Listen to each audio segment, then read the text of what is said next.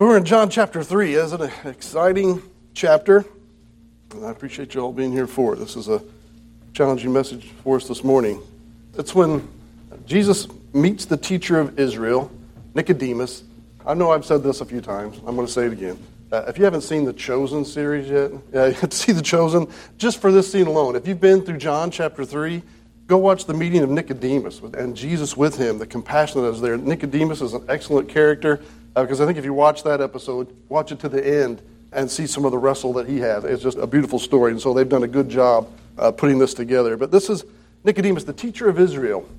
And he's asking, Who are you? We've seen the miracles that you're doing. You've come forth here. You come right to the temple, you know, because uh, we start out chapter 2. He does the first miracle, and then he goes to the temple. He flips over the tables. And then now he's met with Nicodemus after he's performed miracles there for that day. And, and so this is very early in his ministry. So he's just on the scene, and he's already got the leader of Israel coming to him. That's an entrance. You know, that's, that's making coming out with your ministry. It's kind of not like, hey, we're in Trafalgar in the cornfield. If you want to come here, you know, it's like no. It's just, you know, they came to him to see what he's doing. So Jesus jumps right to the gospel. He says, "Who sent you? No one can do these things unless God sent him." And he jumps right to the gospel. That's his message. That's his goal, right? He's wanting men to be saved. That's why Jesus came. And he goes right to the gospel because Nicodemus knows the law.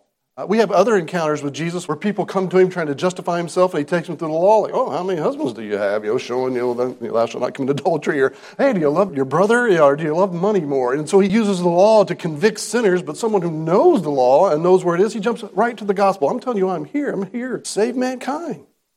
Jesus doesn't have to take him through the commandments. You know, he knows all these. He knows all the commandments. Matter of fact, that was his job, full time trying to be a law keeper. They would call them lawyers, different than the lawyers that we would think of. But he's a Pharisee uh, that does this. And Jesus tells him, Why am I here? You must be born again. And he gives it to him in such a way that Nicodemus is like, I'm a little confused. We've been born once. So how's that happen? And he's like, No, this is a spiritual birth, the Spirit giving you new life. This confuses Nicodemus. And Jesus says it's like watching the Spirit work is like watching the wind as it blows things about. You can't see the wind, but you see the effects of the wind. You can watch the leaves blow. You can see the limbs as they move, and, and you know where the breeze is and the breeze is moving because you can see these. The same thing with the Spirit. You might not be able to see Him, He's invisible. But you can see lives change. You can see people behaving differently. You can see how they react towards God and their desire to be with Him. He goes, You can see the transformation take place. And so He's trying to waken him up to spiritual things by using a natural explanation. Jesus then uses the Old Testament because Nicodemus is struggling. Let me tell you a Sunday school story. You know, so he goes and he gives them the story of, about Moses lifting the serpent up on the pole. A Brief recap of when we cover that is they're in the wilderness. They're going from Egypt to the promised land. And they were complaining, and God sends a plague of fiery serpents, it calls them. They come and, and bite them and they quickly repent. And I would too. If a snake was after me, I'd be like, I gotta get things right. I don't want snakes chase me all the time. I have to be looking at my shoes, looking under my bed, watching where I'm walking. You know, so they say, We have sinned against you, we have sinned against God, we have said these things. You know, please do something about these fiery serpents, because it was fatal if you got bit. God gives them a strange way to deal with it. He says, Make a brass serpent, put it up on a pole. If you look at it, you live. There's no serpent killing party, there's no antidote for this. Look at this pole and live. It was an act of faith an act of trust, an act of taking God at His word. Seems silly to some. Like, look at a snake on a pole. I'm dying of a snake bite. You know, I don't look at a snake on a pole. And some refuse to do it. That just seems impossible. How could that ever work? That doesn't make any sense to me. It's not logical. God's not always logical in the sense that we would see things. God has His way. And He said, I'm trying to teach you about faith, teach you about trusting me. Look and live. And those that looked lived. So Jesus tells Nicodemus why he's here. So here it is at the start of his ministry. First week, maybe? First month at least. He's doing this. I'm not sure how much time has passed. He says, I'm going to be lifted up to save mankind. Look at that. I think it's um, 3, verse 14. John 3, verse 14. As Moses lifted up the serpent in the wilderness, even so must the Son of Man be lifted up. He says, I'm going to be lifted up. He's talking about the cross first week of his ministry. This is why I'm here. So it's no big shock, and I always watch some kind of movie or TV portrayals of Jesus. It's always like some tragedy. It's like, oh, here he was doing this good, and then they killed him. He knew why he came. He knew he came to die. Here he is early on. Oh, meeting with the teacher of Israel. I've come to die. They're going to lift me up on a pole. But if they look to me, they'll live. He's finishing the Old Testament stories. It's a type. It's a shadow. It's pointing the way to me that if men would look into me, that they can live. Because they're dying because of sin. So I'm going to be lifted up. Then all people through time can look to me and they can live. Look to him and he will save them. He'll save them from perishing.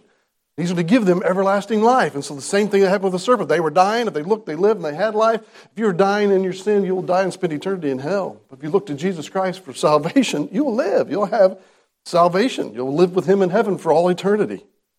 The serpent symbolized sin. We talked about that. It represents that. It's not a hard grasp for us. It's like, I think even in our culture, you know, we use snakes as something evil and, and bad, and so that represented sin. There's a fiery serpent, and which in the Hebrew actually means a brass serpent, because that was something that they could put in the fire and it wouldn't be consumed. Brass represents judgment to the Jew, and so the fiery serpent on the pole represents sin judged. A serpent made out of brass represented sin being judged, and Jesus says, That's going to be me.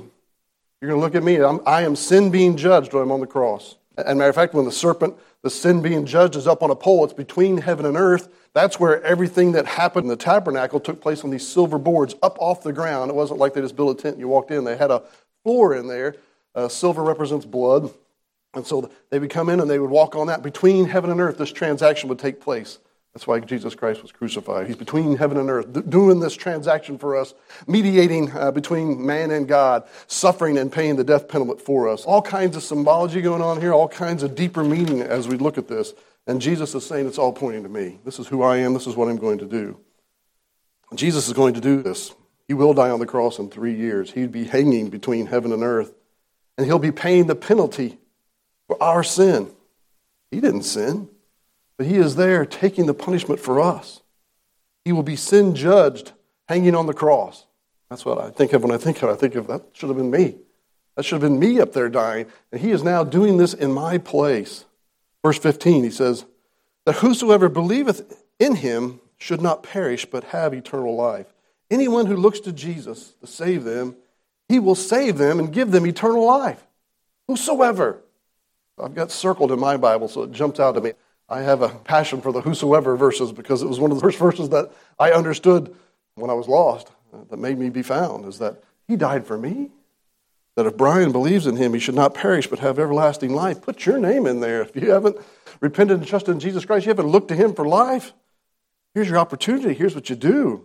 Anyone who looks to him will be saved. Why? Verse 16 says he made it free and available. This is why it could happen. Verse 16 For God so loved the world that he gave his only begotten Son, that whosoever believeth in him should not perish, but have everlasting life. He made it free and available. He's published it around the world. He's made it our great commission to go and tell. If you repent and trust in Jesus Christ as your Savior, it becomes your job. What do I do for Christ? Go tell others. Go tell them that He died on the cross for them. Go tell them that God so loved the world that He gave His only begotten Son. Uh, we talked about Tim Tebow using that verse on eye black and how people Googled it and became one of the number one Google things in 24 hours. 94 million people one time, 91 million people next time. About how people who wear it on t shirts and people put it out there, it's out there. Chances are, if uh, a hotel still has a Bible, which sadly more and more hotels are getting where they don't have Bibles, if they have other books, but if it's there, if you turn to John 3.16, there's usually a square drawn around it or written in front especially if I've been there. But uh, you I'll square around I'll mark it up and put a Romans road to put it in there, stick a gospel track. It's something that people know, you know, even if they're not necessarily Christians or go to church. Uh, it's something that they've heard of or at least seen. It's in our culture.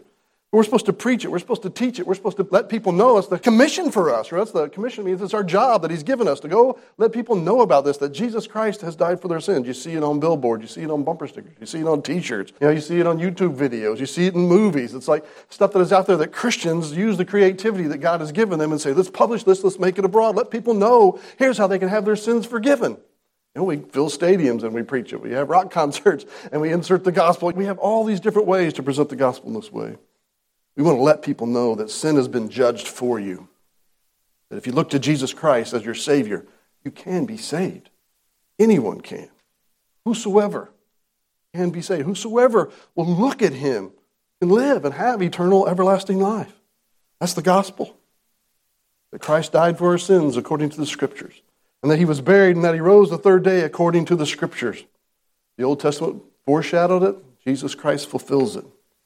He will save you if you ask him. He does not reject anyone. He does not turn anyone away. Oh, not you. No, no. I know who you are. He knows who you are. He's made it available for you. That's why he came. He came to die for you. Look at Romans 6. Hold your spot here, but learn to Romans 6 and verse 23. It says, For the wages of sin is death, but the gift of God is eternal life through Jesus Christ our Lord. Wages of sin. We don't mostly talk about that, but the payment. I go to my job and they give me wages. Wages for putting hours in there. That's my payment because I've come there. Here, the wages or the payment for my sin is death. That's what I get. That's why there's graveyards. Men die. One out of one, the ultimate statistic. Because men, all men sin, all men die. The wages of sin is death. But the gift of God, gift, a gift is something that is no charge, no cost. It's a free gift. There's no payment, it's a present. So the present of God or the gift of God is eternal life through Jesus Christ. He dies on your behalf so that you can have salvation. It is free. It cost him everything. He gives you everything. He'll give you forgiveness of sin. He died on your behalf. Free gift. Look at Romans chapter 10. Romans 10 and verse 9. Romans 10 9 says, That if thou wilt confess with thy mouth the Lord Jesus, and shalt believe in thine heart that God hath raised him from the dead, thou shalt be saved. I like this verse. Thou shalt be saved. Not might be saved, not maybe be saved, not could be saved, or we'll see you the end saved. No, thou shalt be saved. You repent of your sins, believe in Jesus Christ, know that He's died on the cross on your behalf, that He was buried, and that He rose again. You can be saved. You put your faith and trust in Him. It's here, it's free, it's available, it's a free gift. Look at verse 13. For whosoever shall call upon the name of the Lord shall be saved. He makes it universal. For if anyone, anyone who asks for this salvation can have it. It is free. There's no uh, restrictions against it. Nothing.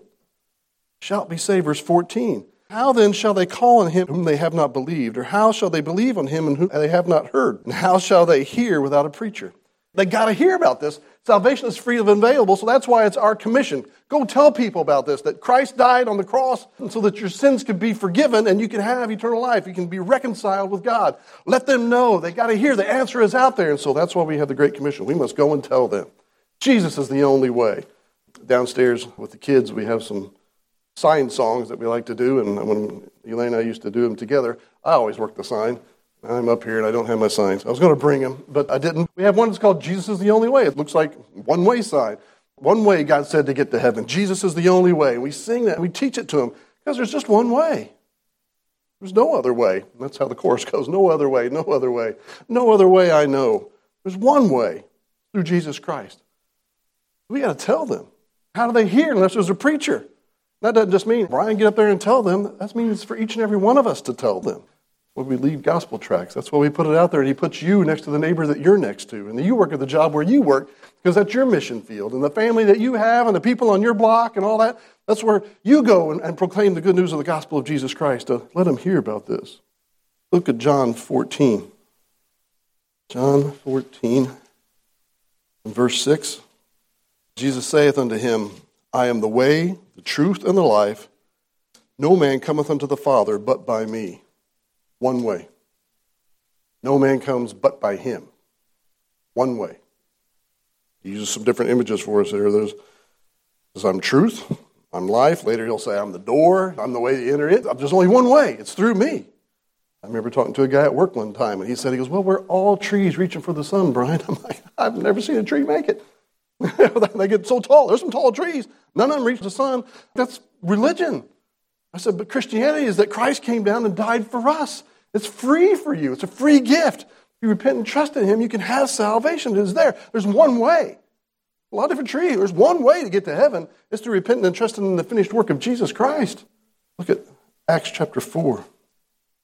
Acts 4 and verse 10. Acts 4, verse 10 says, Be it known unto you all, and to all the people of Israel, that the name of Jesus Christ of Nazareth, whom ye crucified, whom God raised from the dead, even by him doth this man stand here before you whole. If someone have been healed. Verse 12. Let's skip a verse. Verse 12 says, Neither is there salvation in any other, For there is none other name under heaven given among men whereby we must be saved. There's one way, Jesus Christ. There's one man, one Savior, Jesus Christ. Habit of mine that I've told you before is that whenever I see a new dictionary or any dictionary, I pick it up and I look up the word Savior. It never let me down yet. Jesus Christ. Even Webster's gets it right. Savior. There's only one. Only one person claims to be Savior, Jesus Christ. Even Webster's points to this. Jesus is the only way. It's not your works. It's not all the great things you have done. It's not all the great acts you perform. It's not baptism. It's not getting dunked in front of people. It's not getting wet. That is not it at all. And I could take you to verses about that. It's not Krishna. He's not the way of salvation. Lighting yourself on fire in an airport. That's not going to do it. It's not Joseph Smith. It's not Brigham Young. It's not a Moonie. It's not Buddha or Confucius. It's not Stalin or Satan. There's all kinds of different religions. All kinds of different ways. It's not Wicca. It's not uh, magic. It's not any of these occultic things. None of that. There's one way by which we may be saved Jesus Christ. There's no other name. Jesus Christ. One way. Through Jesus Christ. Christ crucified, buried, risen again on the third day. Turn back to John 3. So only Jesus' death on the cross and your belief in that can save you. What's it saving you from? It's saving you from the penalty of your sin, which is hell. How long is that? Forever. How terrifying that. Very. It scares me. That's why Jesus came to earth. He doesn't want, Bible says he's not willing that any should perish. He doesn't want people. That's not the default setting. The hell was made for the devil and his angels, and not even made for mankind. Because we've rebelled against him, it becomes a place for us. That's why Jesus came to earth. Save all mankind, to make a way out, to make it easy for them, and to make it available and proclaim it around the world. That's why we're still talking about 2,000 years later. There's a way in which man can be saved. Repent and trust in Jesus Christ, the finished work that he has done for you. There's no other way you can be saved except for Jesus Christ. And so we point them to that. So, verse 17, which follows verse 16, says, For God sent not his Son into the world to condemn the world, but that the world through him might be saved. Condemn means judge. You could insert that. So, for God sent not his Son into the world to judge the world. He will the second time when he comes back. He comes to judge the world. But this time he came to save the world. That's why he came. So he came not to judge, he came to save it. Verse 18 He that believeth on him is not condemned, but he believeth not is condemned already, because he hath not believed in the name of the only begotten Son of God. This is the state of all mankind. And notice it's not future. Oh, you're going to be judged one day. You're already being judged. He that believeth on him is not condemned, but he that believeth not is condemned already. You're in the state of judgment. You're in this position. You're going to be judged by God. God is holding you accountable. Condemned or judged already. Why? Because you haven't taken the cure. There's a cure available and you've not seized upon it. So you're walking around in your lost state. They've not trusted in the finished work of Jesus Christ. They're living their life as if he means nothing to them. It's like, well, who's Jesus? Eh, he's just some guy. And they're living their way that way. And God says, they're condemned. They're condemned already. I've come down to rescue them. I didn't come down to judge them. I came down there to make it free and available and publish it and let it be known. That's why I think instantly here, he's got the attention of the leaders and they're coming. Why are you here? I'm going to let you know. I'm here to save mankind. Publish it. Make my name go abroad. And it, and it is. And here we hold a Bible, which is the number one selling book of all time. Every year sets that record. Verse 19. And this is the condemnation the light is come into the world, and men love darkness rather than light, because their deeds were evil. They reject him. How many people know who Jesus Christ is, but they reject him? They're like, well, I don't like flat out reject him. I just don't embrace him. He's all right. He might be a great teacher. He's a good lesson. I'll put him up there in one of my top three, top three people of all time. Jesus Christ, he's up there. He's not my Savior. And then there's others that just neglect him I've heard about him. Yeah, I know there's a church. I know people talk about it, and I know I've seen crosses, and I might even have a tattoo that has him on there or something. You know, it's like I'm interested in him. Saw somebody had a tattoo and had number 33, and they were asking why that. He goes, "Ah, because Jesus Christ fascinates me, and that's how old he was when he died." And I'm like, but not enough to embrace him. And then there's some people that just doubt him. Yeah, okay, yeah, he saved me. He's who he said he is. He's just a Jewish guy that people killed. Why are we making such a big deal about it? Then there's those who flat out mock him and make it a thing to go about and mock and make fun of him. hang him on a cross upside down, have the enemy's name tattooed on their hand or their forehead or something like that. They never thank him. They never think about him. They never talk about him. They never embrace him. They never worship him. They never ask him to be their Savior. He's just not for me. Glad you like him, but he's not for me. I just don't have any time right now. Maybe when I'm older, I'll think about Jesus and who he is and what he's done. I'm just really too busy. I'm focusing on my career, my family, my fun, my fishing, you know, whatever it might be that they're focusing on. You know, it's my weekend. It's my life. Why give up a day? Why give up a morning? Why give up my money? You know, why do all that? Because it just seems like church and money. They're trying to take it from you. And one day maybe, but, but not now. Jesus says this reveals who they are. That their deeds are evil. Verse 20. For everyone that doeth evil hateth the light. That's his words.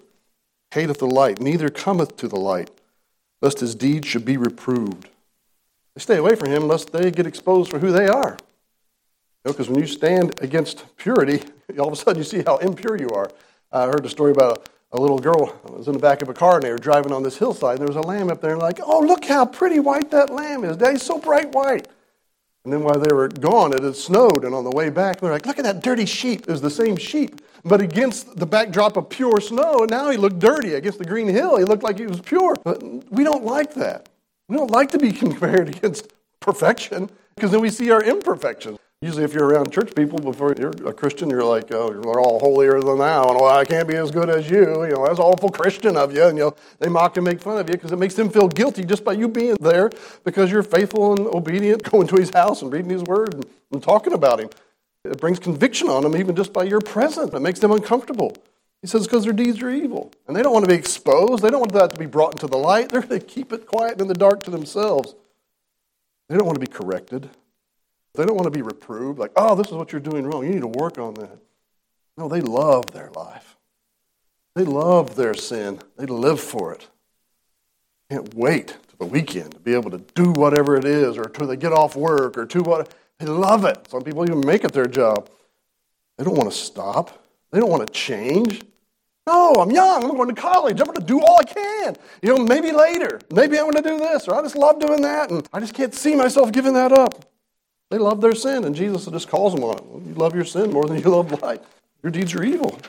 Verse 21 But he that doeth truth cometh to the light, that his deeds may be manifest, they are wrought in God. Notice he puts into action that they, they doeth, doeth truth, they want truth. And so you come before God and you say, Expose me. Show me who I am. When you're in God's light, spotlight's on you. You're not hiding anything. He sees it all. Every thought, every word, every deed, every motive, every action, every inaction, He knows. It's exposed, it's laid bare before Him. He sees us in our state. It's not pretty. But you've come to Him and you're saying, Lord, I know who I am. I know I can. Save me. I know I deserve hell. I remember that last week before I asked Christ to save me. I was 13. Every night I was afraid I was going to die and go to hell because I knew that's where I deserved to go. It terrified me. I was like, I can't wait till Sunday. I wish I had understood. I could have done it in my bedroom right then and there. I can't wait till Sunday. I'm going to go forward. I'm going to get these things right. Turn to Him to be rescued. I'm drowning. I'm dying. I'm going to hell. Save me. It's that kind of desperation.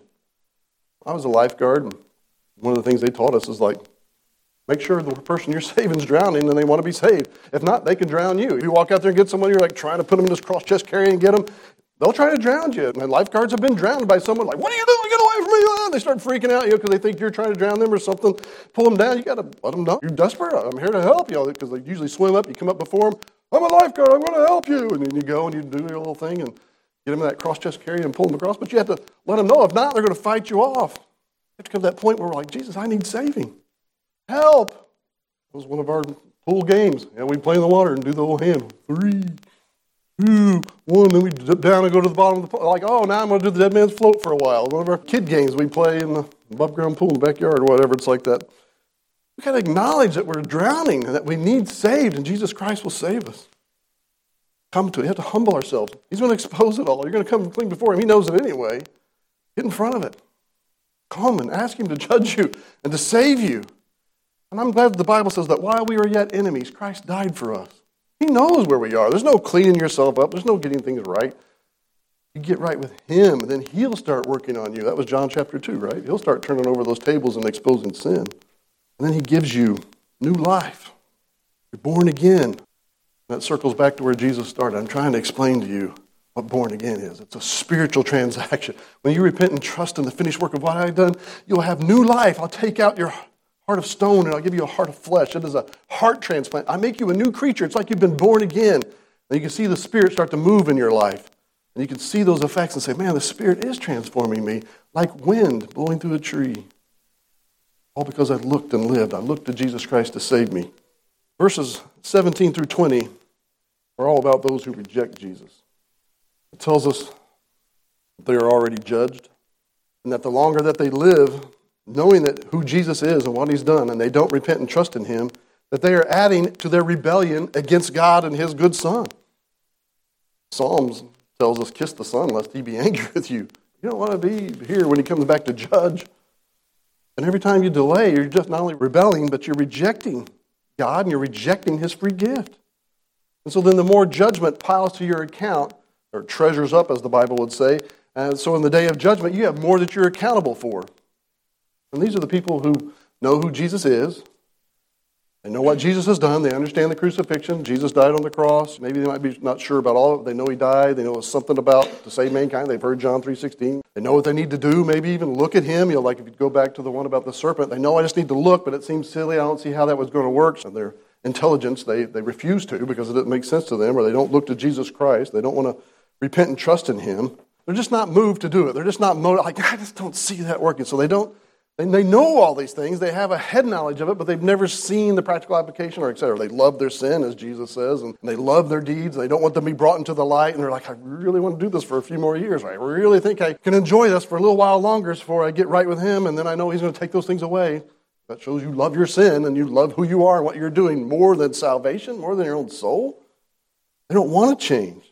So they're afraid that Jesus will start changing them and they won't love that sin anymore and they'll feel guilty for it and they'll have to be like, I have to quit that and I don't want to. Paul in Hebrews puts it this way. If you turn to Hebrews chapter 10, I think Paul wrote Hebrews.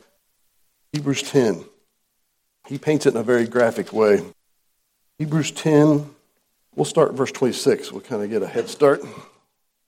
Hebrews 10, 26 says, For if we sin willfully, after that we receive the knowledge of the truth, there remaineth no more sacrifice for sins. Okay, we understand who Jesus is, we understand what he's done, and we go all right about our life sinning. He's like, What other sacrifice are you going to get? Am I have to offer you something else besides Jesus Christ? Jesus Christ is the only way. We've already seen, right? So where else are you going to go?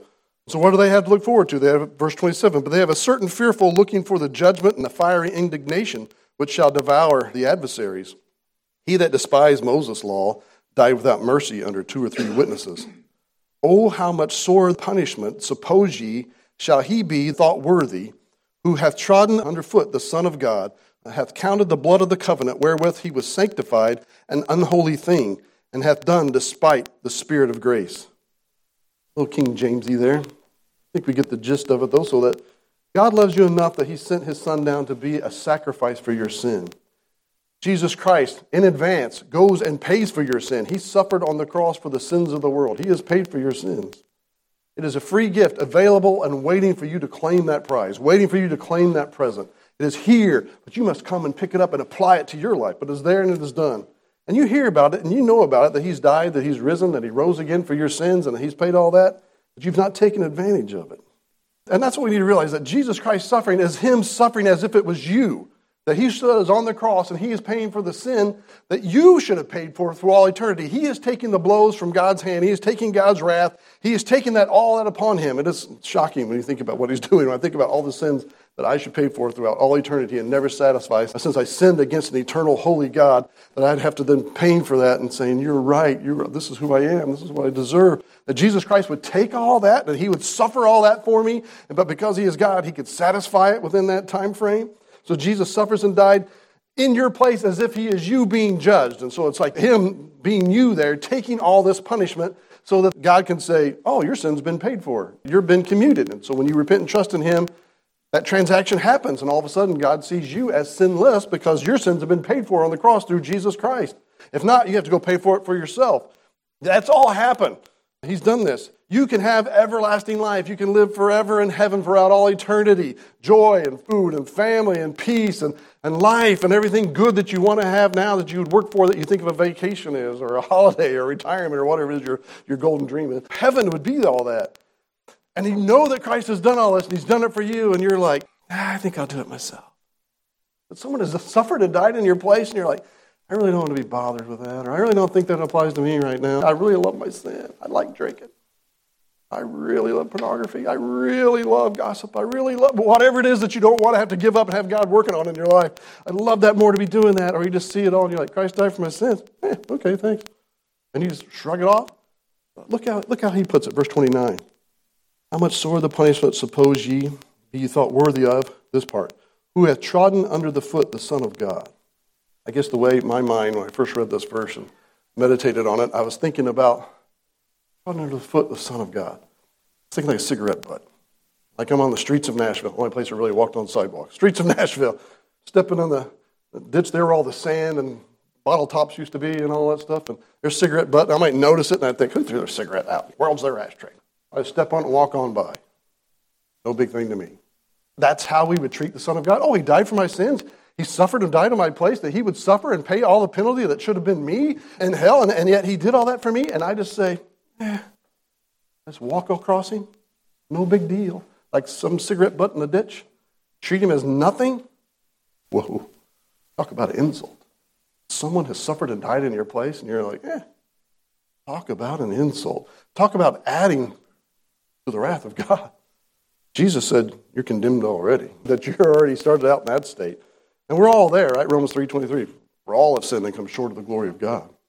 But now of not only have you done that, you know, not only have you just sinned, but now you've rejected the only way that you can have your sins forgiven, and you treat it as if it was trash on the street. You trampled under the foot the Son of God.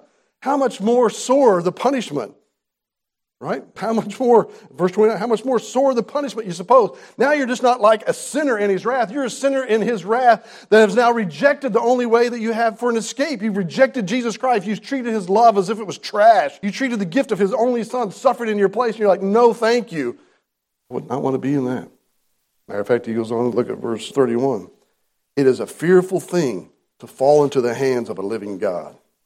Wow, to reject God's help, to say no then be mad at him, probably. That's how a lot of people are.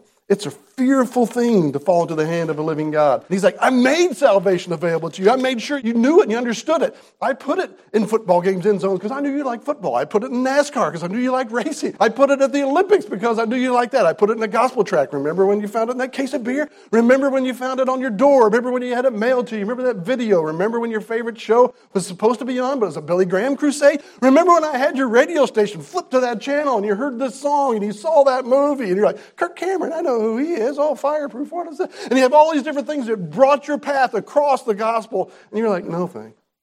Why didn't you tell me, God? I did. Reminds me of the story of the guy in the flood, right? He's up on top of the house and send a log by. Like, nah.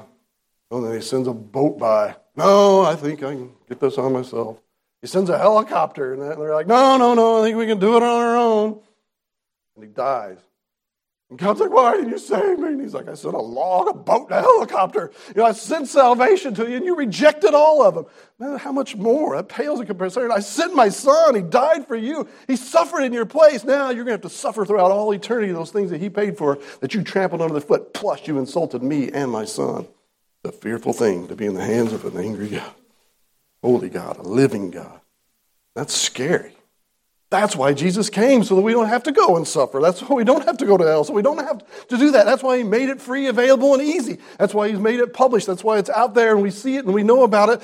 Amen that we live in the United States of America where the gospel is proclaimed and it's where we see it. It's in the hotel rooms and it's on the television, it's on the radio, it's on the t shirts, and it's allowed to be preached. And we can gather together and study it. And we can put it on SermonAudio and we can stick it everywhere that we can.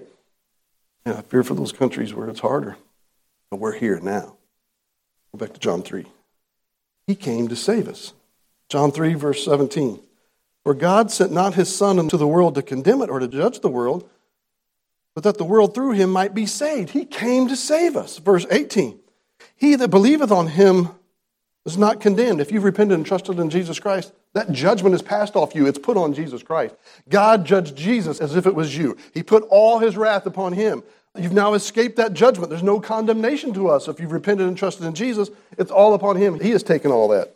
So he that believeth on him is not condemned, but he that believeth not is condemned already. He's like, he's already in that lost state. When you're born, we are born sinners, you're in that lost state. You have to have a change. You have to have a new birth experience. You have to be born again. Have you ever been born again?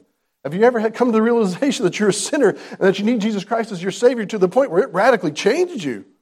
And you see that Spirit working in your life. If not, you need that. Because it says here, you're condemned already.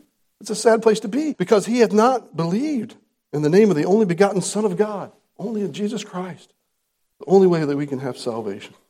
So, sadly, I personally, as a Sunday school teacher back in the day, have had arguments over this text that people use this as a proof text for them to never share the gospel.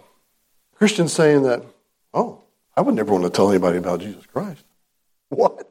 It's a great commission, right? Why would you never want to tell anybody about Jesus Christ? Well, if I tell them, that's just adding to their suffering. And now they know who Jesus Christ is and they reject him. I've just added to that. I'm doing my kindest thing I could do. I will never tell them about Jesus.